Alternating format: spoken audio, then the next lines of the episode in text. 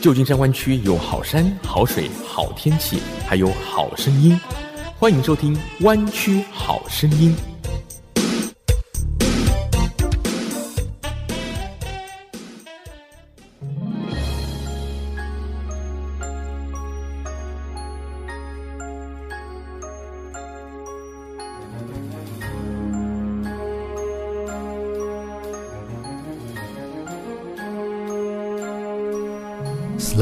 Bells ring, are you listening?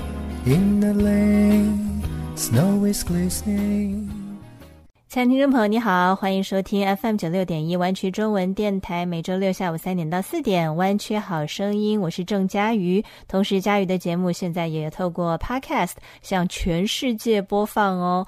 希望你能够订阅我的节目，同时呢，也常常到我的个人网站 j e n g j i a y u dot com 来收听节目，或是看看最近有什么好康的活动讯息要带给您哦。今天在名人有话说，佳瑜要访问到一位年轻人，他是在美国 Forty Under Forty 榜上有名的女性科技精英，她是作家，是网红 influencer，也是创业青年。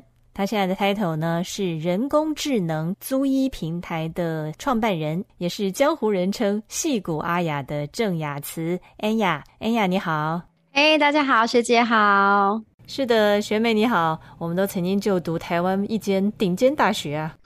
对啊，我们都是正大的学姐学妹这样子，所以看听得出来，我也有很多不务正业，各做了很多不同的事。我可是很务正业的，我从正大广电系毕业之后，只做过广播跟电视，从来没有做过其他的行业，数十年如此哦。有，我很羡慕学姐可以看连续剧当工作这样子。其实我非常的羡慕你，也很敬佩你啊。虽然你是我的小学妹。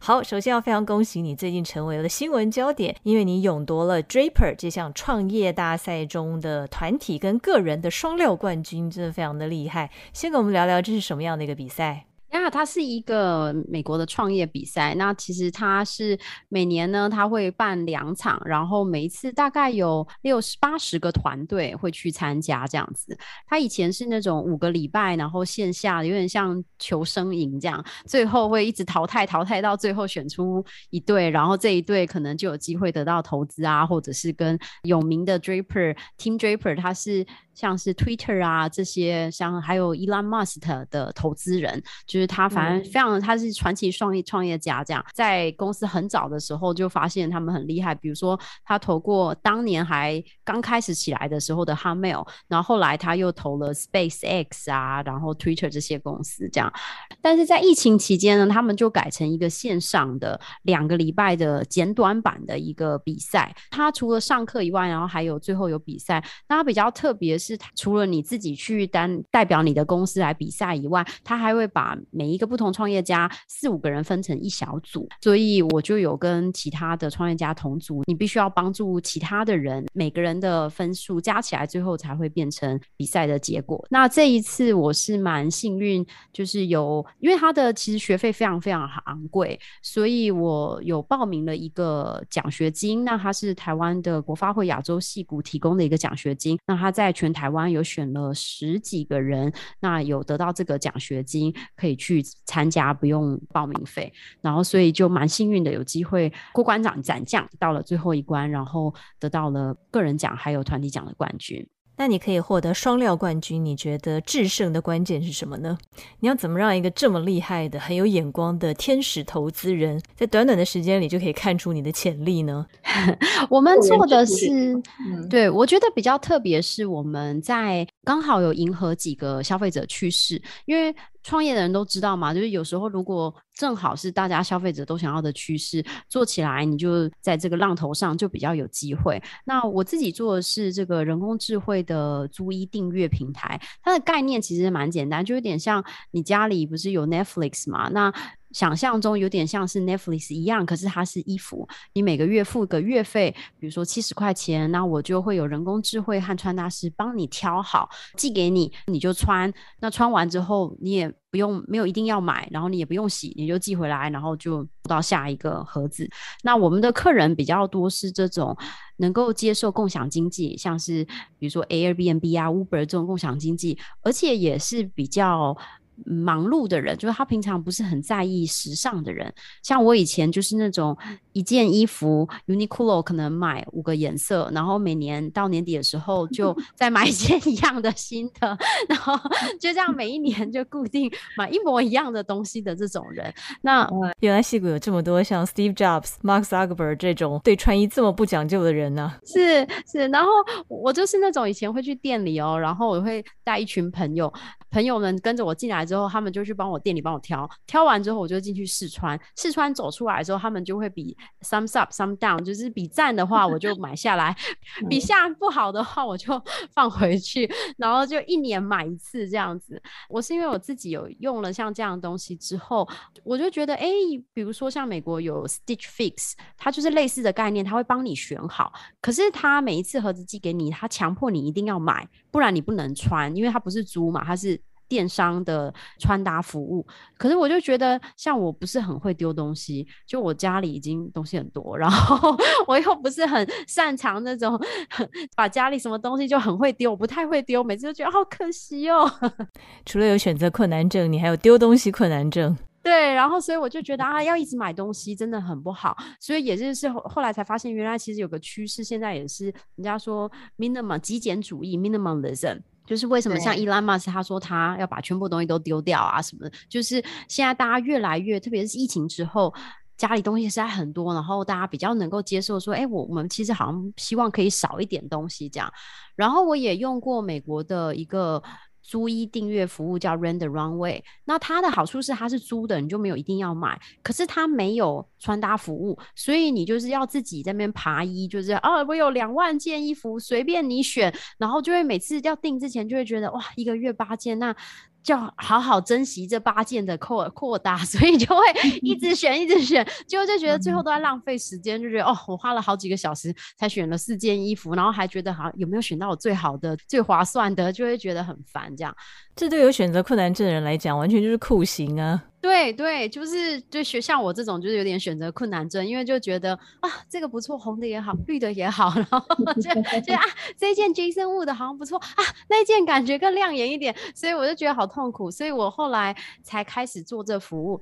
那为什么我们会？原有得到冠军，我觉得一部分是因为我们有抓到这个共享经济，然后也有抓到极简主义，而且也有抓到这个现在大家比较热门的人工智慧的领域。然后这些呢，其实都是现在比较比较热门的地方。然后另外我们还做的是循环经济，因为。你想这些衣服，它退回来之后，我们就会送专业洗衣，之后我们会再租给下一个人嘛。所以以前呢，大部分的人衣服只穿百分之二十，百分之八十的衣服其实是大家穿来穿去就那几件，百分之八十其实是跟都丢在衣橱，根本就没有再穿，所以导致其实很多。不要说是你有的衣服，甚至像平常品牌啊，他们衣服因为出，他不一定能够预测的很精准，说大家喜欢什么，所以其实平均有百分之三十的衣服是从工厂直接送去垃圾场，根本就没有人穿过这些东西，都成了滞销品就丢掉了，好浪费哦。对，所以就很浪费，也不环保。然后，所以我们的概念也是循环时尚，就是，哎，你一件东西，你可以不用一直拥有它，一定要穿那么多次，你可以穿完之后到下一个人，那因为像租车的概念，只要它还是看起来很新，都还是会被穿到。而且，如果你喜欢要买下来的时候，就特别便宜，因为它已经是二手的了嘛。我们会有机会得到冠军，主要是我们有刚好有点到所有这些现在比较流行的一些趋势。嗯，以投资人的眼光来讲，就会觉得你们有抓住社会的脉动，你们的服务是符合现代人的需要的。对，而且比较有趣是，我觉得以前的时尚，大家都会是想说，时尚的东西就要做给喜欢时尚的人。那我们是反有点反方向，我们比较相信的世界是有大部分的人都是不在意时尚的，但他们可能在意说。我在意约会成功，我在意去面试成功，我在意去开会的时候被老板升迁，我在意演讲的时候很顺利，看起来很像样。可是我其实根本不在意我穿什么，重点只是希望我能够达成某一个目的。然后，所以我们也很清楚的告诉大家说，我们其实跟其他时尚公司不一样的地方是，我觉得我想服务的是。一般大众，那我希望这些衣服是有目的性的，我希望帮助大家成就更好的人生。很多人说，可能宅男是我们很好的客人，也确实是我们有 一部分的客人是工程师，但是我们有很大一部分的客人是业务。普遍来说，我们的客人都是不想花太多时间在想要决定要穿什么身上的人。可能尤其是在 Silicon Valley，尤其在这种工作节奏很快的环境中，尤其是在疫情期间，其实 pandemic 的时候，你就发现穿什么都无所谓吧？不是每天都在穿睡衣吗？没可能。上半身穿很好看，像我们现在为什么只有提供上半身，就是因为很多人在家嘛，所以就上半身穿很好看，然后下面现在穿着睡裤，像我现在一样这样都可以。应该设计一整个 collection，就是 Zoom meeting outfit。对的，对的，学姐如果喜欢逛逛的话，我以前的公司就比较适合学姐。我以前在 Target 服务，然后 Target 就是那种你本来进去店里说啊，我不用购物车，我只是想要进来买颗蛋跟买个牛奶就要走了。一逛逛了四十五分钟，连一个小时、两个小时都还在店里，然后已经买了 很多东西。那就是我以前的公司。然后我们那时候做了帮他们做 App，那我们的。专长就是说，好，那既然你在店里觉得很好逛，我没有办法让你上我们的 app 也觉得很好逛，所以我那时候就做了 Instagram 的 shopping 在 Target 的 app 里面。那那时候 Instagram shopping 其实是还不存在的，我们就用了一些 API 啊，各式各样的方式，所以大家打开 app 以后，也可以像在店里一样，就是乱七八糟逛，然后就不小心买很多东西。哇，原来我们都是被你们算计好的。原来只想来买个蛋，结果走出去的时候，蛋也买了，零食也买了，小孩玩具也买了，衣服鞋子都买了好几套。真的，真的，我们有一 对，我们有一阵子推出了一个 app，是说你去店里的时候，之前可以先拟好。这个买东西的清单，然后到店里的时候，它就会变成 GPS，叫你向左走，向右走。那我同事那时候做了功能之后，结果都没有什么人用。原来是因为妈妈都很爱到处乱逛，然后所以根本不想要进店里之后 被指挥，很想要进去迷路。去逛店还要用 GPS，大概只有宅男吧，nerds，跟你现在的顾客群可能比较类似。对，但是宅男的话，可能就上网订了，根本不想去 店，根本不用去店里。做，像我们的客人，我们是因为有人工智慧，还有穿搭师帮他们挑选嘛，所以我们一开始的时候就想说，哎，我寄个，比如说。二十件给你，其实也不多。然后我们客人说不要不要不要，请你寄少于十件给我挑选。我们的客人连超过十件都觉得看的好累，这样压力太大是不是？对对对，所以我们现在本来是每一次盒子寄之之前，我们会先说，哎，我们有十件给你挑。现在最近客人已经反映到说，哎，可以我一个月只要挑一次吗？而且我们还开了一个新的功能，叫做懒人包，就是你连挑都可以不。不用挑。如果你觉得你真的完全不想提供反馈，你只就是随便寄给我，surprise me，我们也可以帮你选好，像福袋一样这样子。哇，你这些客人实在太好伺候了耶！对对对，因为像有有一些人，然后有另外一半，他就会老婆洗好衣服之后就放在床上，然后反正你早上起来你就穿上这样子。那我们 有一些客人也是喜欢这样，就觉得啊，反正我跟你说我这个礼拜要做什么，那只要你符合大概我这这个礼拜的行程，你挑什么，你选什么我就穿什么，等于是取代了一部分传统老婆要做的事情啊。所以你们这项服务呢，可以说是顺应潮流、应运而生，难怪会得到评审们的青睐哦。好，我们现在先休息一下，等会要和戏骨阿雅、恩雅来聊一聊你的求学跟求职的过程，有非常多的故事。Sleigh bells ring, are you listening? In the lane, snow is glistening, a beautiful sight. We're happy tonight. Walking in a winter wonderland. Gone away is the bluebird. Here to stay is the new bird.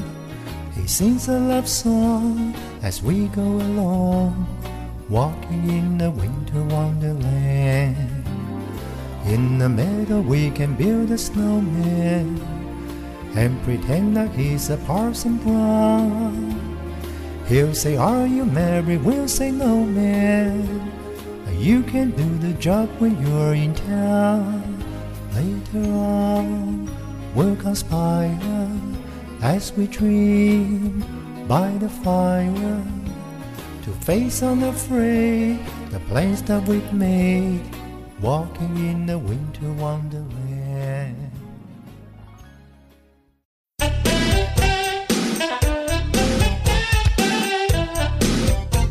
旧金山湾区有好山、好水、好天气，还有好声音。欢迎收听《湾区好声音》。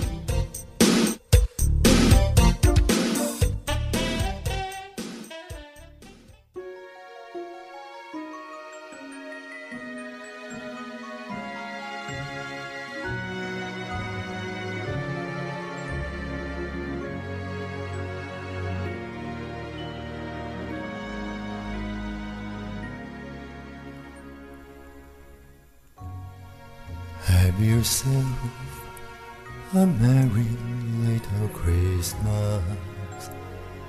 Let your heart be light.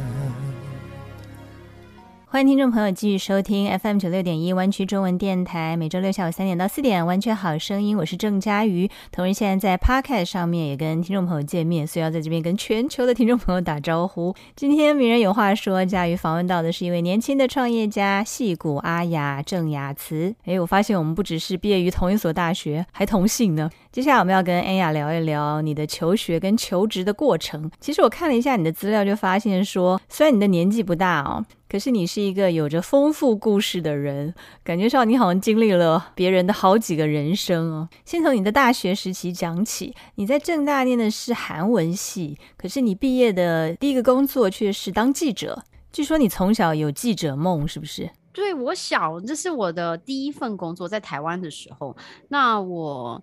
就很很其实很不好意思说我是韩文系毕业，因为其实虽然我跟林依晨是学姐学妹，以前我跟她常一起上课，然后她人非常好，然后功课又很好，我们然后她很瘦，所以吃的很少，然后她都会说，嗯，学姐，要不我们一起买一个面包，一人一半吧？你想晚餐一个面包，一人还要一半。当明星的果然不是一般人。对，我就觉得啊，小两位好啊，那我们就一人一半，然后回家之后下课之后就狂吃泡面。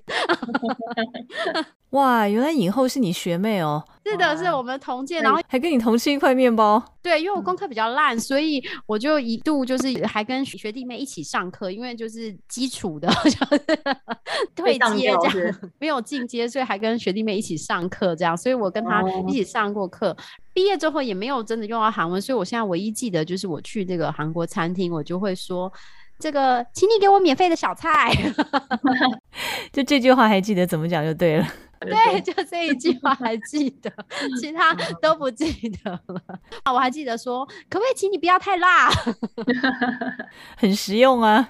对，非常实用。然后我毕业之后，反正志不在韩文，你想要当的是记者，所以你是毕业之后就去找新闻相关工作吗？对我就是怎么说，我那个时候可能就很年轻，所以。就想说，哎，有什么工作我可以知道大家都在做什么？我其实从小就对这方面蛮有好奇的。然后毕业之后又觉得，哎，如果有机会可以看看每一份工作都在做些什么，那有什么工作可以让你？二十出头就可以知道每一份工作都在做什么，那就是记者嘛。对，所以我那时候其实，在正大念书的时候，学姐比较优秀，考上广电系，因为我没有考上广电系新闻系。好老实哦，我我没有考上，所以我那时候有去参加了学校的一个报社。然后我还记得很好笑，就是我我们报社就有这个社团的聚会啊。然后有一次同学就说：“哎，大家今天我们那个火锅聚哦，大家在社办约，然后没有分配大家买什么东西。”然后那一天，大家就各自带火锅料到这个社办，结果到的时候，发现一半的人全部都买贡丸，因为那天学校门口的 超市雄威在特价贡丸。有志于新闻工作的人都还蛮勤俭持家的。对，大家都 勤俭持家，每个人都买特价品，全部人大概都是贡丸这样。不过，呃，回到正题，就是因因此，所以我在学校的时候，或许可能因为我。没有考上，然后我其实考了三年的转系考，也考了三年的转学考，我都没有考上，所以 有这么想进我们传播科系啊？真的，你看你们学院有多难进？哎，我们传播学院真的是太没有眼光了。学姐真的太优秀了，我这考了考了六次都没考上。那也因为这样子，所以我每年的寒暑假我就很认真的去不同的公司实习，因为就觉得如果我没办法本科系，至少我有相关的工作经验，那就有机会或许毕业之后可以知道更知道自己想做什么。然后也我有时候我会回头想说。或许也是因为我没有得到，所以让我反而有这个坚持，觉得我一定要做到，你知道？要更加努力，用实力来证明那些没有录取我的老师，你们眼睛都瞎了。所以，听众们，如果现在有什么事情你得不到，你要知道说，或许是因为你现在得不到，所以才给你更大的力量，让你觉得说，对我。要完成这件事情，然后也，如果你我现在回头看，有时候也会觉得，或许因为我没有得到，反而让我学到了更多东西，因为我很努力，在那段时间去了很多不同的实习。要相信路遥知马力，你看当年考上的呢，做着三十年前一样的工作；当年没考上的呢，现在已经是创业家了。学姐很厉害，在电视台工作。我以前那时候很想进电视台实习，因为觉得啊，那些主播们都好厉害啊，长得好漂亮啊。然后我那时候有申请了一个电视台，然后他说你不是相关科系，也没有相关经验，我们不收你。所以呢，我就前我就那一年就决定，那我先去用这个学校报社的经验，先去申请了一个报社。就是那时候在劲爆，现在后来已经倒了。呃，就后来去申请了一个报社的工作实习。然后第二年的时候，我又再拿着这个报社工作去申请那个电视台，说你去年跟我说 没有相关经验不能说，我今年有相关经验。后来我就真的去了那个电视台实习，结果没想到我实习完之后，我就发现我一点都不喜欢。所以有时候可能。你以为你很想要做的事情，你很喜欢的事情，你很适合的事情，没想到真的做了之后，你才会发现，或许那不是你要的。我就发现，哎，我都还没有搞清楚状况，怎么中午就到了，就要播新闻了，就要写那个录口白了。我想说啊，我根本不知道到底发生什么事情，我就觉得我不喜欢。我比较喜欢可以花很长一段时间，然后很深入的了解一个主题。也因为这些经验，我毕业的时候就。到变成了我在《劲报》工作的长官的时候，后来进了《苹果日报》担任他的创设元老。就我还没有毕业的时候，他就问我说：“你毕业要不要来上班？”然后我就真的毕业就去工作了。那时候很年轻，然后井底之蛙，什么都不懂，然后以为自己很懂。所以那时候苹果是台湾的第一大报，所以常常去哪里都会有人问说：“你在哪里？”都说在苹果，大家觉得哦，很很很棒哦。有一天我就遇到了有一个。朋友是从戏谷回去台湾的，然后所以那个人就问我说：“你在哪里工作？”我就说苹果，然后就说：“哦，你在苹果电脑。”然后当下我才觉得很惭愧，就是觉得啊，我好蠢哦！我自己以为大家听到苹果就知道是苹果日报，其实是在这个世界上，苹果日报是多么的渺小。然后也那一天让我有点发现，就是惊觉自己的。井底之蛙，然后那时候想说，哎，希望能够到世界走走，那也后来促成了我到美国念书的机缘。那个时候在台湾的《苹果日报》当记者，出去应该走路有风吧？因为大家都怕你啊。对啊，大家都说我们没有东西，不要来爆料。不过《苹果日报》当时真的是销量最好的。我还记得我每次回台湾住旅馆的话，都会跟 front desk 讲说我要看《苹果日报》。你们的采访宗旨不是裸体加尸体、绯闻加丑闻？就比较好看啊！对我还记得我曾经就是真的是躲在那个大汉溪的桥下，然后半夜在那里等那个盗采砂石的车子。现在回头想起来，就会觉得你不要命啦，要死啦！对啊，很危险。对啊，你被一枪毙了，丢进河里也不知道，对，或者直接混在沙石里啊，有可能尸骨无存哎。对的，然后我还曾经到越南去。采访一个人蛇集团，然后我还记得我们那时候深入到一个小镇里，那时候我们请了一个导游，那那个导游不知道我们是记者，我们只说我们要去观光，然后就就是翻译这样，类似像翻译这样，然后到最后几天的时候，导游突然发现情况不对，我们好像是记者，就一直说你们死定了，你们死定了，哇，被发现的话真的是死定了呀。对，然后还记得那个小岛是一个必须坐船到的地方，所以我们最后离开的时候是必须坐船离开。然后我还记得离去之前，那个导游一直说：“快点，快点，快点！” 然后就 因为你们被发现的话，他的性命也不保啊，所以都在逃命。对，但是呢，虽然。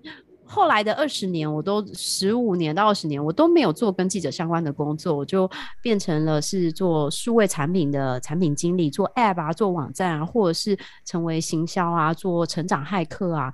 但是我觉得记者工作影响我非常大。那最大的影响是，我觉得他给了我不怕未知的勇气。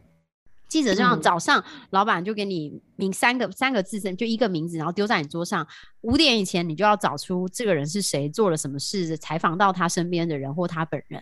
那我觉得这种不怕未知的勇气，其实在戏骨是非常非常需要，在创业家非常需要，甚至我以前在科技公司也是非常需要，因为我们很多像这些脸书啊，我以前工作的 脸脸书、eBay，其实我们做的很多事情是以前人没有做过的。就是一些新的东西嘛，所以如果你害怕未知的话，你就找不出答案，你不知道下一步要做什么。但是你不怕未知，像记者一样的话，就有机会不断的尝试，不断的尝试，就有机会找到答案。所以，其实记者工作的训练，对你以后来到美国、进入科技界、现在自己创业，其实都有很深刻的影响。你写了一本书，叫做《创一个梦想》，是不是？追不到梦想就创一个，抱歉，抱歉，原谅学姐年纪大了哦。是类似差不多的。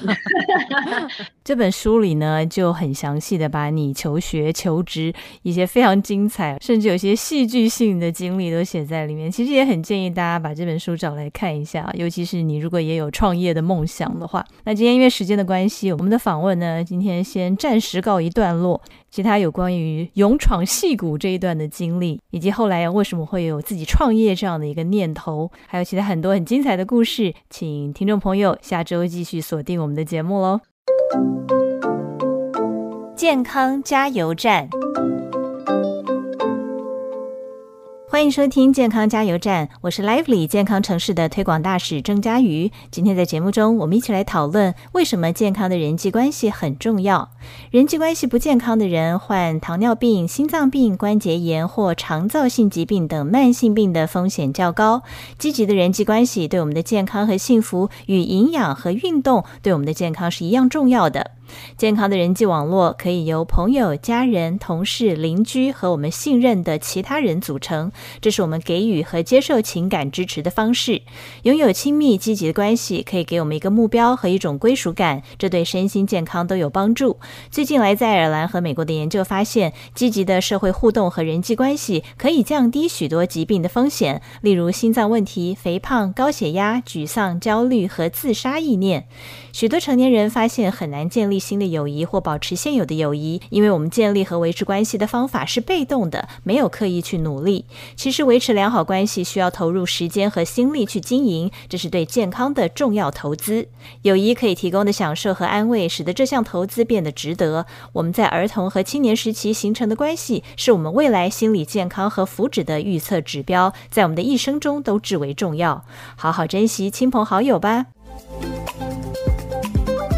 以上健康加油站节目是由乐活力基金会赞助播出。乐活力基金会是一个非牟利、全面健康、全民防病的公益机构，提供免费的 Lively Health 应用程式，教大家十种不易患慢性病的生活习惯。欢迎下载 Lively Health App。本单元于湾区中文电台每周三及周六的节目时段中播出，欢迎收听。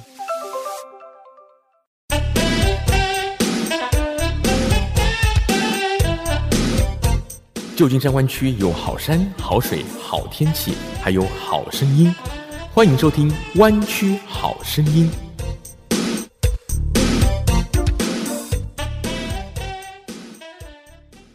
亲爱的听众朋友，欢迎继续收听《湾区好声音》。接下来是两性有话说，我是佳瑜。我是张斌。今天呢，两性有话说呢，又有一个劲爆的大新闻可以讨论。从周四晚上就开始刷屏了吧？你说的是王力宏同志吧？那当然啊，会不会有人还不知道这个消息啊？会不会有人就是依赖我们湾区好声音的两性有话说 来知道最新的世界时事发展动向嘞？应该会有很多人。我看到这个新闻，我忽然就想起了曾经传过绯闻的他的好朋友。前一阵子也是我们两性有话说谈论的主角，钢琴王子李云迪呀、对对对对对，李云迪不是所谓的招妓啊，轰动华人圈嘛？对啊，然后很多人那时候才发现说啊，原来他是喜欢女生的吗？以前不是传他跟这个王力宏两个人有断背的情节吗？对啊，那个时候王力宏还出来辟谣嘛，就说什么我喜欢女生，云迪喜欢的也是女生。嗯，前一阵子的招妓事件呢，有人就说这下还了李云迪清白了。那这一次王力宏的约炮跟出轨事件，很多人又说这下又证明了王力宏也是清白的。但是呢，事情并不是那么简单，因为之前也有人说，跟李云迪一起被抓的那个女生其实是妈妈桑，也就是帮他安排的，而且呢，他安排的其实还是男生。那王力宏呢？你仔细看这个李静蕾的发文哦，里面就说呢，他跟一些女性友人有不正常的关系，那是用女字边的他。那后来又讲到有他的舞蹈老师听到他结婚呢，也很伤心，那个呢就是人字边的他，也就是有男有女。哦，演艺圈真的是太混乱了。李云迪刚刚出了事儿，哎呀，他这个好朋友又爆出了这么大的新闻，这就是我的一个感想。先稍微整理一下这是怎么一回事好了。前一阵子呢，就是有个周刊呢就爆料说，根据演艺圈的诸多消息都显示说，王力宏应该已经离婚了。然后这个消息呢闹得沸沸扬扬啊。后来王力宏发表声明，就说，嗯，他的确决定要跟他老婆呢结束八年的婚姻，因为他说呢，我们的私生活很简单，很单纯，然后就是对未来的想法不一样嘛，决定分开。就让大家不要打扰他的家人什么的。然后那个时候呢，大家还觉得说，哦，他很快的就出来承认了这个事情啊。而且第二天呢，他马上就出现去当一个什么汽车还是什么代言人呢？很多人呢都还给予他祝福。就没有想到两天之后呢，他的老婆或者说前妻吧，就发表了四千五百三十八个字的长文，在微博上面发表，诉说自己的委屈。他说呢，做错事的人是你，但是我和你妈却承载了所有的舆论和负面新闻，你却独善其身。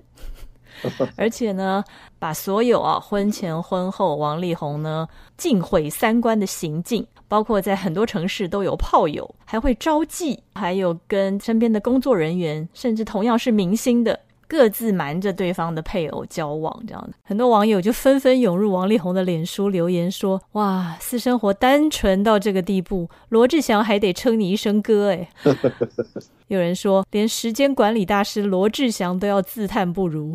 嗯，然后他还说：“你呢，为了要保存自己的优质形象，不惜造谣诋毁我。”你用一样的套路躲在亲友后面，透过他们各种霸凌，只因为如果问题不在我身上，你却决定不负责的离开，你就无法保有你优质的形象。你的十字架我不会再帮你背了。哦，这个水平比彭帅那个三千字的，好像更有文采啊。可以说李静蕾的这一篇抛文，真的也算是毁灭式的反击了吧？我发现二零二一年是很多有名男人倒霉的一年，李云迪啦，什么吴亦凡啦，张高丽啦，现在又王力宏啦。真的新闻会不会太精彩啊？然后真的觉得说这个世界怎么这么乱啊？那你看到这新闻，你有什么感触啊？我第一个想法就是，哇，罗志祥解套了，终于有另一个受欢迎的偶像被爆料了啊，也加入了渣男的行列啊。我在想，这个微博爆料哦，最早以我有印象来讲的话，应该就是罗志祥的前女友开始的，好像二零二零年吧，不知道四月还是几月。那个时候啊，周扬青就是在微博上面发布了毁灭性的长文，就说自己跟罗志祥九年的恋情已经结束嘛。那主要是因为看了罗志祥的手机，发现了他很多不可告人的秘密。因为他就发现他有另外一个专门撩妹的手机啊，不但双人运动，还多人运动，然后甚至还跟自己唯一旗下的一个女艺人也是长期有不正常的关系。反正呢，那个时候真的就非常非常的轰动，然后也造成罗志祥的所有的代言都没啦，然后原来要参与的节目也把他给 fire 啦，所以他就灰头土脸的回到台湾啊。嗯，后来几次想要尝试复出，还开了自己的 YouTube channel，但都不成功诶。所以到现在呢，仍然在找机会。所以我看到这个新闻的时候，就想说，哇，会不会罗志祥 解套了？他的机会终于来了。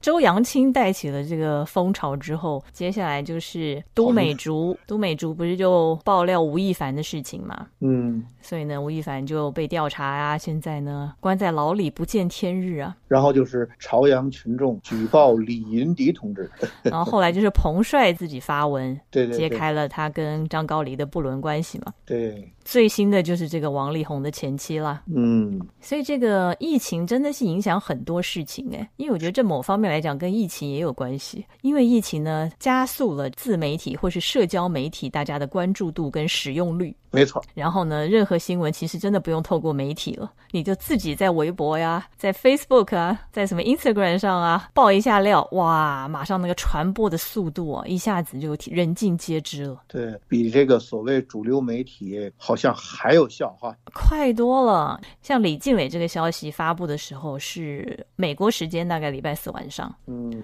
结果呢，我也是就是礼拜四晚上的时候，马上就收到了这封长文，人家传给我的。嗯，就已经从中国大陆传到美国来啦，然后一下子呢，媒体才跟进去报道，所以传统媒体根本就是速度完全赶不上。然后你看，我们今天在这个我们的电台节目里面，然后透过 Podcast，也是全世界的朋友都可以听到我们在这边评论他们，所以这应该也算是疫情时代的一个特别的现象吧。估计王力宏现在在家顿足捶胸说：“哎，还不如让我染上疫情呢。还不如得新冠呢，是吧？嗯，搞不好他得了新冠呢，他前妻心一软，说不定就不发了哈。不过王力宏的那个形象，从一开始给我感觉他就是乖乖仔、好妈宝那感觉啊，所以这种人一般结婚的话都是婆媳大战。所以一开始离婚的原因，大家都是这样报道嘛，这样猜测。然后王力宏呢，感觉上也就是他不做回应，所以好像没他什么事。嗯，就是婚姻的不成功，大概就是婆媳问题啦，也挺符合他这个听妈妈的话啊，这种优质偶像的形象。可是呢，这个李静蕾的长文一出，就发现他不只是听妈妈的话，他根本就是一个妈宝。除此之外，他还想要借刀杀人，也就是利用他的老婆来跟他的妈妈作战，把这个财产啊、事业的主导权夺回来。但是呢，他就是躲在这个老婆的背后，嗯让老婆去当坏人、当黑脸。嗯所以这个妈妈跟媳妇呢，一定是有不开心，只是这个不开心其实是儿子在背后操纵的。嗯，看来这个母子情也是令人堪忧啊。哎，母子情其实也是假的。当然啊，这些都是李静蕾这边的说法啦。那王力宏的说法，因为我们还没看到，可是我觉得李静蕾啊，她这么多年都沉默，然后也一直在配合营造王力宏优质偶像的形象。这个时候呢，会讲出这么多的内幕，所以我想他手上应该也是有蛮多毁灭性的证据。就像那个时候周扬青爆料的时候，他一定是手里头也握有罗志祥手机的一些讯息，所以罗志祥才不敢否认啊，就乖乖道歉啊。所以这件事情带给我们什么样的教训呢？就是说，人不可貌相，海水不可瓢崴。这个看上去很干净、很卫生的人，可能不那么干净。对啊，它里面形容的什么招妓啊、约炮啊，其实就很像李云迪被抓的时候，很多人觉得形象呢瞬间破灭。那也有人就酸他们说，李云迪和王力宏真是绝配啊。还有人说，王力宏可能是想进去陪李云迪吧。所以我们经常说，这个人他有时候经常标榜什么，说明他就恰恰缺什么。其实这些年啊，你看在罗志祥之前，陶喆也是啊，不是陶喆之前也跟中国大陆一个也蛮有名的网红，是不是？就结婚了之后还一直约他，然后也是被踢爆嘛。然后罗志祥呢，这个亚洲舞王塑造的包装啊形象也是狠狠的被拆掉。然后吴亦凡也是整个人设崩坏，连出道以来就健康清晰的王力宏，竟然做了这么多不堪的事情。所以我们还能相信爱情吗？呃还能相信偶像吗？还能还能再被这些人唱的情歌所感动吗？对啊，还能相信这些美丽的形象吗？对啊，所以真的大家不用哦太着迷于偶像，那些形象可能都是他身后的强大的团队所塑造的，跟他本人可能一点关系都没有。但是也有一点觉得不了解了，就是说这个李静蕾为什么要忍耐这么多年？而且我也还有一个疑问，就是说王力宏如果真的在各个城市都有炮友的话，为什么这么成功的隐瞒掩盖了这么久哈都没有出事啊？对啊，你看，就连这个李静蕾，她明明什么事情都知道，可是她一直到被王力宏给抛弃了，她才出来讲话。所以，如果王力宏还是继续的安抚她，没有要跟她离婚，她好像还准备就这样子在家里默默的等待他。嗯所以很多女人也真的是很傻哈、嗯，那你要再看当年伟大摄影师陈冠希老师，若不是电脑出问题，被修理电脑的人给 给流出来，哎，那不是也是盖的好好的？这个让我想起了圣经里的一句话。嗯，很多事情早晚要在阳光下被暴露出来。隐藏的事没有不显露的啦。对对对不过，二零二一年真的是非常动荡的一年哦。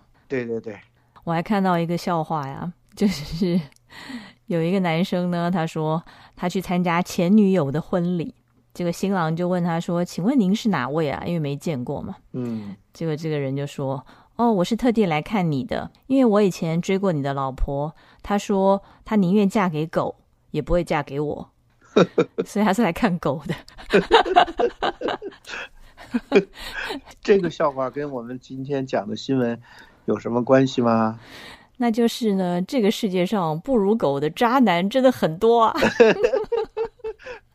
你这么说，倒让我真是想，今年爆了这么多料哈，都是爆渣男的，还真的就没有说一个男人爆渣女的哈。是不是？就是因为渣男太多啦，抱不完啊。然后傻女人太多啊，都要等到被渣男抛弃了才出来爆料，不吐不快。或者说，呃是你们啊，纵容了他这么多年啊，是不是？有一个啊也是他的炮友的，也是明星哦。然后这个王力宏呢，就不顾什么法规的规定，还硬要去他家跟他聚会。结果大家就说，这不是在讲徐若瑄吗？